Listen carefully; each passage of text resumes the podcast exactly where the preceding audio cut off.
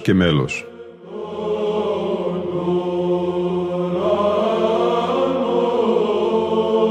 Προσεγγίσεις στη μυσταγωγία της ψαλτικής τέχνης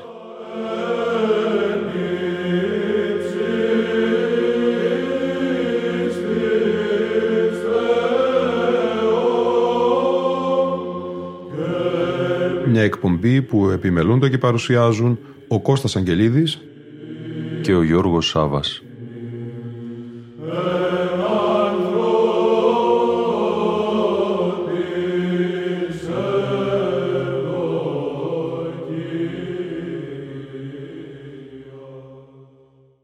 Αγαπητοί φίλοι ακροατές και φίλες ακροάτριες, δεύτερη εκπομπή η σημερινή μνήμη Επισκόπου Κάλλης του Γουέρ.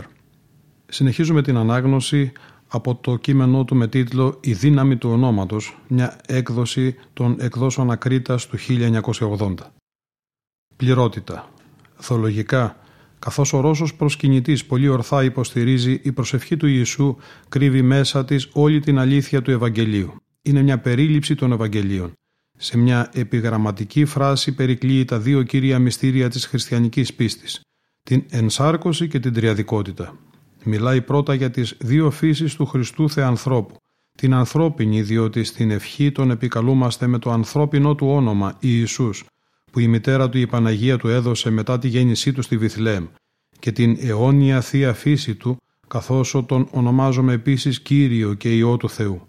Στο δεύτερο μέρος η προσευχή υπενήσεται, αν και όχι με σαφήνεια, τα τρία πρόσωπα της Αγίας Τριάδας. Ενώ απευθύνεται στο δεύτερο πρόσωπο της Τριάδας τον Ιησού, αναφέρεται επίσης και στον Πατέρα γιατί ο Ιησούς καλείται Υιός του Θεού. Και το Άγιο Πνεύμα είναι εξίσου παρόν στην προσευχή επειδή ουδής δύναται υπήν Κύριον Ιησούν ημί εν πνεύματι Αγίο. Έτσι η νοερά προσευχή είναι σύγχρονα χριστοκεντρική και τριαδική. Λειτουργικά η ευχή δεν είναι λιγότερο περιεκτική. Περιλαμβάνει τις δύο κύριες στιγμές της χριστιανικής λατρευτικής πράξης τη στιγμή της προσκύνησης, της ανατένισης της δόξας του Θεού και της αναζήτησής Του με την αγάπη και τη στιγμή της μετάνοιας, της αίσθησης της αναξιότητας και της αμαρτίας. Υπάρχει μια κυκλική κίνηση μέσα στην προσευχή, μια ακολουθία ανάβασης και επιστροφής. Στο πρώτο μισό της προσευχής ανερχόμαστε προς το Θεό, Κύριε Ιησού Χριστέ Ιε Θεού, και κατόπιν στο δεύτερο μισό γυρίζομαι στον εαυτό μας με συντριβή, ελέησόν με τον αμαρτωλό. Εκείνοι που έχουν γευθεί το δώρο του πνεύματος αναφέρεται στις ομιλίες του Μακαρίου έχουν ταυτόχρονα συνείδηση δύο πραγμάτων. Απ' τη μια μεριά της χαράς και της παρηγοριάς, απ' την άλλη μεριά της ταραχής, του φόβου και του θρήνου. Τέτοια είναι η εσωτερική διαλεκτική της νοεράς προσευχής. Αυτές οι δύο στιγμές, η θέα της θεία δόξας και η συνειδητοποίηση της ανθρώπινης αμαρτίας είναι ενωμένες και συμβιβασμένες με μια τρίτη στιγμή καθώς προφέρουμε τη λέξη ελέησον. Το ελέησον δηλώνει το γεφύρωμα του χάσματος μεταξύ της δικαιοσύνης του Θεού και της πεπτοκίας δημιουργίας. Αυτός που λέει στο Θεό ελέησόν με θρυνεί τη δική του ανικανότητα αλλά συγχρόνως εκφέρει μια κραυγή ελπίδας.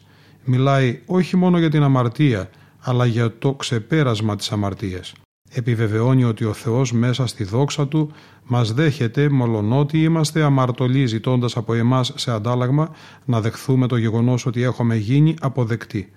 Έτσι η νοερά προσευχή περιέχει όχι μόνο ένα κάλεσμα για μετάνοια αλλά και μια εγγύηση της συγχώρησης και της σωτηρίας. Η καρδιά της προσευχής αυτό το όνομα Ιησούς φέρει ακριβώς την έννοια της σωτηρίας και καλέσει στο όνομα αυτού Ιησούν. Αυτός γαρ σώσει τον λαό αυτού από των αμαρτιών αυτών. Ενώ υπάρχει πένθος για την αμαρτία στη νοερά προσευχή, δεν είναι ωστόσο ανέλπιδο αλλά χαροποιών πένθος κατά την έκφραση του Αγίου Ιωάννη της Κλίμακας. Τέτοια πλούτη θεολογικά και λατρευτικά είναι παρόντα στην προσευχή του Ιησού και παρόντα όχι μόνο αφηρημένα, αλλά σε μια ζωογόνα και δυναμική μορφή. Η ξεχωριστή αξία της νοεράς προσευχής βρίσκεται στο γεγονός ότι κάνει τις αλήθειες αυτές να ζωντανεύουν, έτσι ώστε να συλλαμβάνονται όχι μόνο εξωτερικά και θεωρητικά, αλλά με όλη την πληρότητα της ύπαρξής μας. Για να καταλάβουμε γιατί η νοερά προσευχή έχει τέτοια αποτελεσματικότητα, πρέπει να στραφούμε σε δύο ευρύτερες όψεις του θέματος, τη δύναμη του ονόματος και την άσκηση της επανάληψης.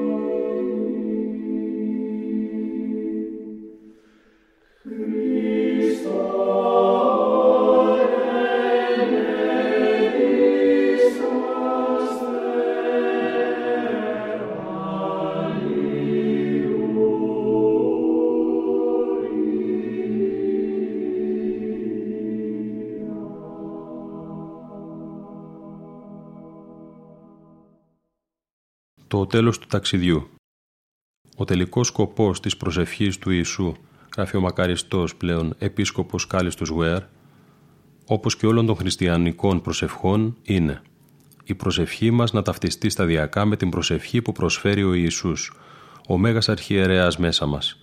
Είναι η ζωή μας να γίνει ένα με τη δική του ζωή, η ανάσα μας ένα με τη Θεία Πνοή που βαστάζει την οικουμένη. Ο τελικός σκοπός μπορεί να προσδιοριστεί πετυχημένα με τον πατερικό όρο θέωση, θεοποίηση. Κατά τα λόγια του Αρχιμανδρίτη Σεργίου Μπουλγκάκοφ, το όνομα του Ιησού παρόν στην ανθρώπινη καρδιά φέρνει μαζί του τη δύναμη της θεοποίησης. Ο λόγος έγινε άνθρωπος, λέγει ο Άγιος Αθανάσιος, για να γίνει ο άνθρωπος Θεός. Αυτός που είναι από φύση Θεός πήρε την ανθρώπινη υπόστασή μας ώστε εμείς οι άνθρωποι με τη χάρη Του να μπορούμε να μοιραστούμε τη θεότητά Του, γινόμενη κοινωνή Θείας Φύσεως.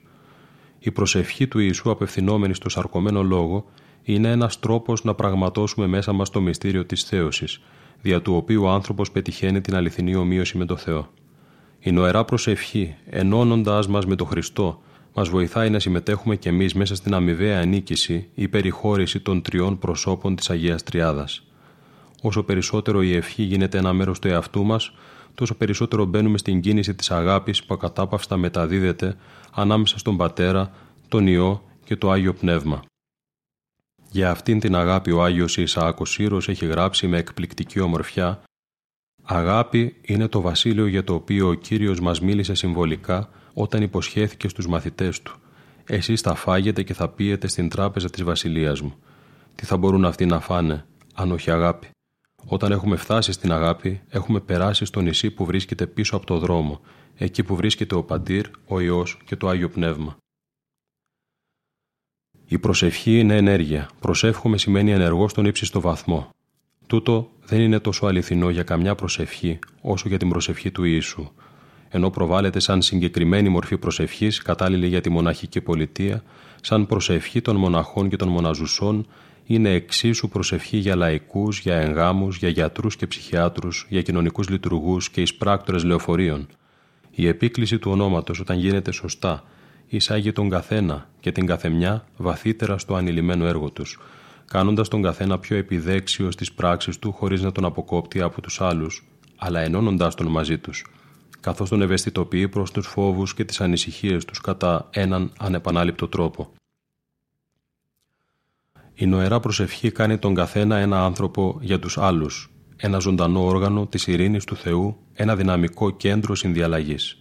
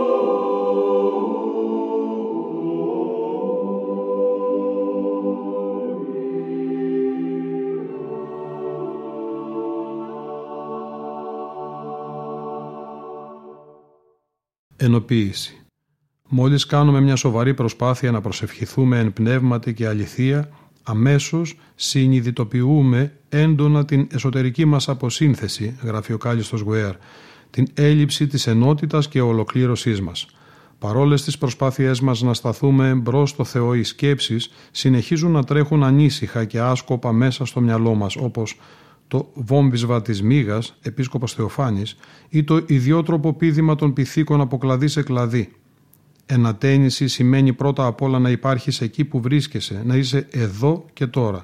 Αλλά συνήθως είμαστε ανίκανοι να σταματήσουμε τη σκέψη μας, να περιπλανιέται όπου τύχει, στον τόπο και στον χρόνο. Θυμόμαστε το παρελθόν, ατενίζομαι το μέλλον, σχεδιάζομαι τι θα κάνουμε στη συνέχεια, άνθρωποι και τόποι έρχονται μπρος μας σε μια ατέλειωτη ακολουθία. Δεν έχουμε τη δύναμη να αυτοσυγκεντρωθούμε στο μέρος ακριβώς που θα έπρεπε να βρισκόμαστε, εδώ, στην παρουσία του Θεού. Είμαστε ανίκανοι να ζήσουμε ολοκληρωτικά στη μόνη στιγμή του χρόνου που αληθινά υπάρχει, το τώρα, το άμεσο παρόν. Αυτή η εσωτερική αποσύνθεση είναι ένα από τα τραγικά επακόλουθα της πτώσης. Οι άνθρωποι που πετυχαίνουν στη ζωή έχει σωστά παρατηρηθεί είναι εκείνοι που κάνουν μόνο ένα πράγμα κάθε φορά. Αλλά το να κάνεις κάθε πράγμα στη σειρά του δεν είναι καθόλου εύκολο. Ενώ κάτι τέτοιο είναι αρκετά δύσκολο στην εξωτερική εργασία, ακόμα δυσκολότερο είναι στην προσπάθεια της εσωτερικής προσευχής.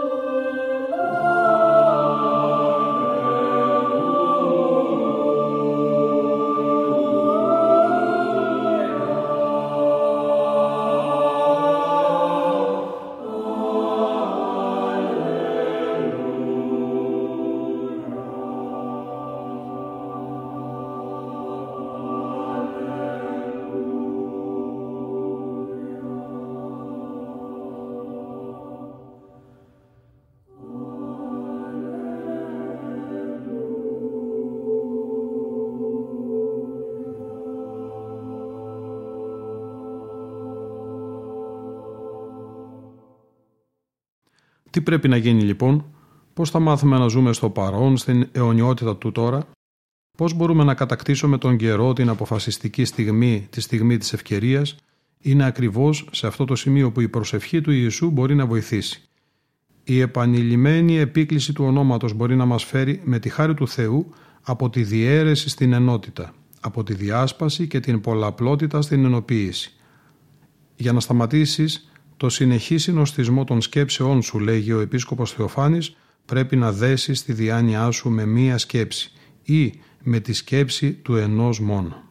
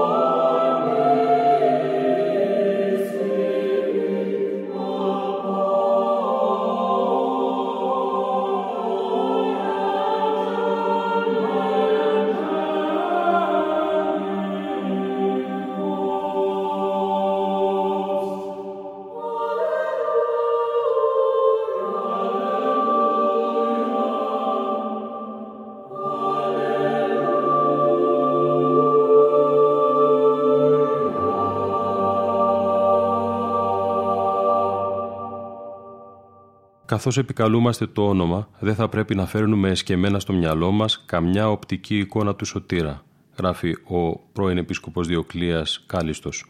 Αυτός είναι ένας από τους λόγους που λέμε την προσευχή στο σκοτάδι μάλλον παρά με τα μάτια ανοιχτά μπροστά σε μια εικόνα.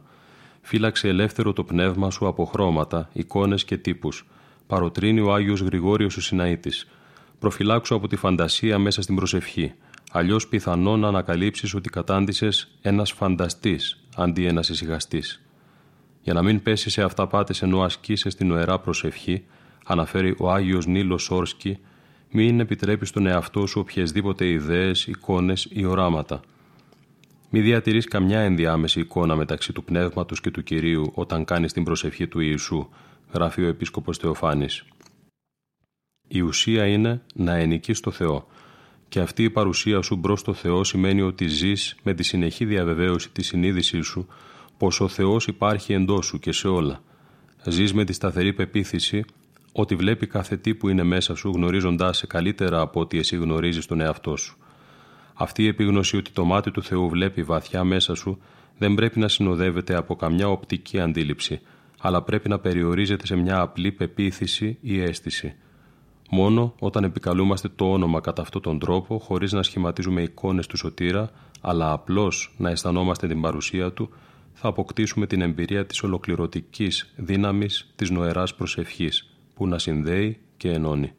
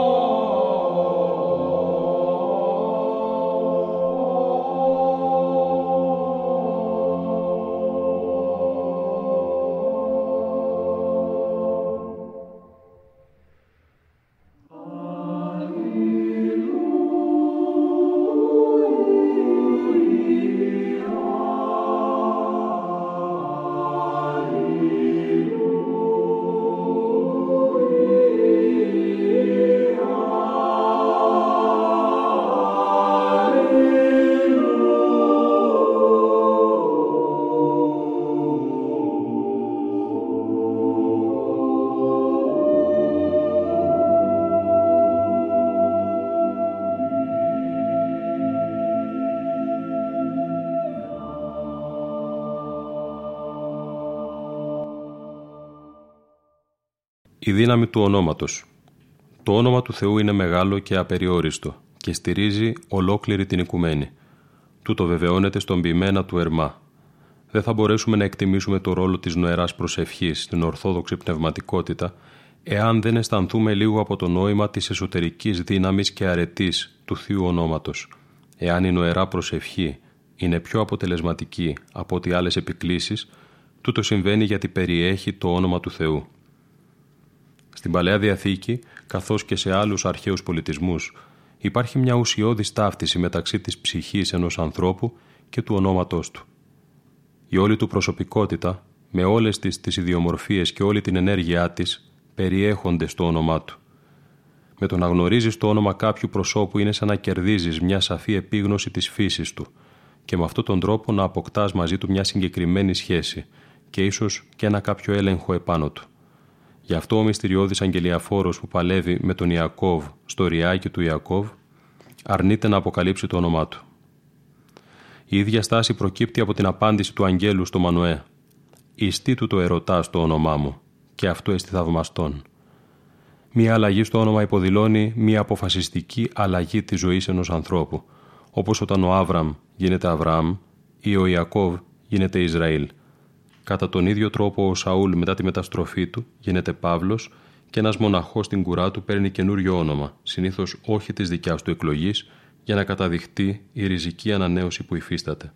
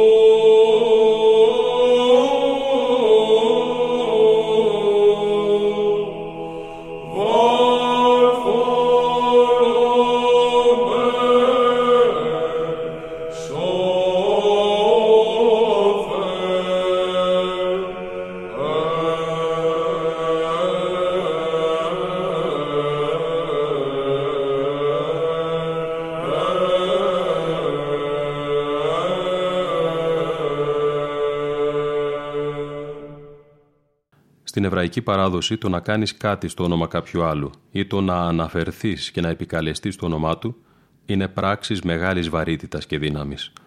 Με το να επικαλεστείς το όνομα κάποιου προσώπου είναι σαν να κάνεις αυτό το πρόσωπο ουσιαστικά παρόν. Κάποιος ζωντανεύει ένα όνομα αναφέροντάς του. Το όνομα καλεί αμέσως την ψυχή που προσδιορίζει, γι' αυτό υπάρχει τόσο βαθιά σημασία στην ίδια την αναφορά ενός ονόματος. Κάθε τι που ισχύει για τα ανθρώπινα ονόματα ισχύει σε ένα σύγκριτα μεγαλύτερο βαθμό για το θείο όνομα. Η δύναμη και η δόξα του Θεού είναι παρούσες στο όνομά Του και ενεργούν με αυτό. Το όνομα του Θεού είναι «Numen Presence», ο Θεός μαζί μας, Εμμανουήλ. Με το να επικαλείσαι προσεκτικά και θεληματικά το όνομα του Θεού είναι σαν να δίνεσαι στην ενέργειά Του, σαν να προσφέρεσαι ως όργανο και ζωντανή θυσία στα χέρια Του. Τόσο ισχυρή ήταν η αίσθηση της μεγαλειότητας του Θείου ονόματος στον Ιουδαϊσμό, που το τετραγράμματον δεν προφερόταν δυνατά στη λατρεία της συναγωγής. Τόσο συγκλονιστικό θεωρούνταν να λεχθεί το όνομα του υψίστου. Αυτή η εβραϊκή αντίληψη του ονόματος περνά από την Παλαιά Διαθήκη στην Καινή. Δαιμόνια αποβάλλονται και άνθρωποι θεραπεύονται δια του ονόματος του Ιησού, γιατί το όνομα είναι δύναμη. Όταν αυτή η δύναμη του ονόματος θα έχει ορθά εκτιμηθεί, πολλά παρόμοια χωρία θα απαιτήσουν μια πληρέστερη σημασία και έμφαση.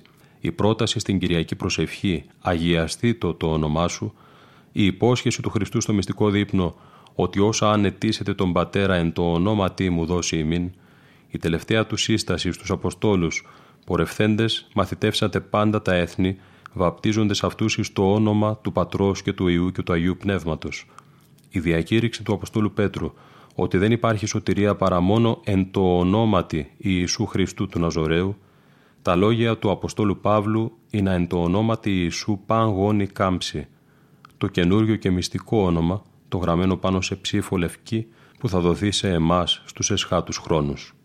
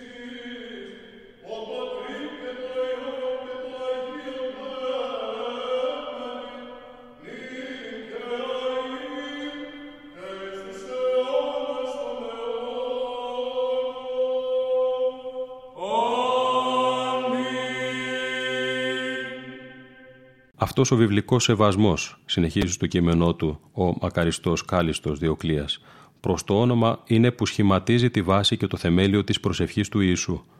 Το όνομα του Θεού είναι ουσιαστικά συνδεδεμένο με το πρόσωπό του και έτσι η επίκληση του Θείου ονόματος κατέχει ένα αγνήσιο μυστηριακό χαρακτήρα, ενεργώντας σαν ένα αποτελεσματικό σημάδι της αθέατης παρουσίας του και πράξης. Για τον πιστό χριστιανό σήμερα, καθώς και στους αποστολικούς χρόνους, το όνομα του Ιησού είναι δύναμη. Κατά τα λόγια των δύο γερόντων της Γάζας, Αγίου Βαρσανουφίου και Αγίου Ιωάννη, τον 6ο αιώνα, η ενθύμηση του ονόματος του Θεού καταστρέφει οτιδήποτε πονηρό. Μαστίγωσε τους εχθρούς σου με το όνομα του Ιησού, προτρέπει ο Άγιος Ιωάννης της Κλίμακος, γιατί δεν υπάρχει όπλο πιο δυνατό στον ουρανό ή πάνω στη γη. Άσε τη μνήμη του Ιησού να ενωθεί με κάθε αναπνοή σου και κατόπιν θα αναγνωρίσεις την αξία της ηρεμίας. Το όνομα είναι δύναμη, αλλά μια καθαρά μηχανική επανάληψη από μόνη της δεν πετυχαίνει τίποτα. Η νοερά προσευχή δεν είναι ένα μαγικό φυλαχτό. Όπως σε όλες τις μυστηριακές ακολουθίες, ο άνθρωπος καλείται να συνεργήσει με το Θεό διαμέσου της ζωντανής πίστης του και της ασκητικής του προσπάθειας. Καλούμαστε να επικαλεστούμε το όνομα με περισυλλογή και εσωτερική επαγρύπνηση περιορίζοντας τις σκέψεις μας στα λόγια της προσευχής, συνειδητοποιώντας τι είναι εκείνο στο οποίο απευθυνόμαστε και το οποίο ανταποκρίνεται σε εμάς, στην καρδιά μας. Τέτοια έντονη προσευχή δεν είναι ποτέ εύκολη στα αρχικά στάδια και πολύ σωστά χαρακτηρίζεται από τους πατέρες σαν ένα κρυφό μαρτύριο. Ο Άγιος Γρηγόριος ο Σιναήτης μιλάει συνέχεια για την ένταση και τον κόπο που υφίστανται εκείνοι που ακολουθούν το δρόμο του ονόματος. Μια αδιάλειπτη προσπάθεια χρειάζεται. Όσοι το επιχειρούν θα έχουν τον πειρασμό να εγκαταλείψουν τον αγώνα από τον επίμονο κόπο που προκαλεί η έντονη συμμετοχή του νου. Οι ώμοι σας θα πονούν και συχνά θα αισθάνεστε πόνου στο κεφάλι μας, προειδοποιεί. Αλλά επιμένετε συνέχεια και με διακαή πόθο αναζητώντας τον κύριο στην καρδιά σας. Μόνο διαμέσου τέτοιας υπομονετικής πίστης θα ανακαλύψουμε την αληθινή δύναμη του ονόματος. Αυτή η πιστή εγκαρτέρηση παίρνει τη μορφή μιας πάνω απ' όλα προσεκτικής και συχνής επανάληψης. Ο Χριστός είπε στους μαθητές του: Προσευχόμενοι δε, μη βατολογήσετε αλλά η επανάληψη της προσευχής του Ιησού, όταν εκτελείται με εσωτερική τιμιότητα και συγκέντρωση, δεν είναι με κανένα τρόπο μάταιη. Η πράξη της συνεχούς επίκλησης του ονόματος έχει ένα διπλό αποτέλεσμα. Κάνει την προσευχή μας πιο ενοποιημένη και σύγχρονα πιο εσωτερική. Στο διήμερο αφιέρωμά μας, στον μακαριστό επίσκοπο Κάλιστο Γουέαρ, διαβάσαμε κείμενά του από το βιβλίο του «Η δύναμη του ονόματος» και τις εκδόσεις Ακρίτας, ενώ το αφιερώμα μας έντυσε με εκκλησιαστικούς ύμνους της Βυζαντινής περίοδου το ελληνοαμερικανικό αγγλόφωνο χοροδιακό σύνολο Καπέλα Ρωμάνα υπό τη διεύθυνση του άρχοντος μουσικοδιδασκάλου της Μεγάλης του Χριστού Εκκλησίας, δόκτωρος Αλεξάνδρου Λίγκα. Ήταν η εκπομπή Λόγος και Μέλος που επιμελούνται και παρουσιάζουν οι Κώστας Αγγελίδης και Γιώργος Σάβας. Στον ήχο ήταν και σήμερα μαζί μας η Λίνα Φονταρά.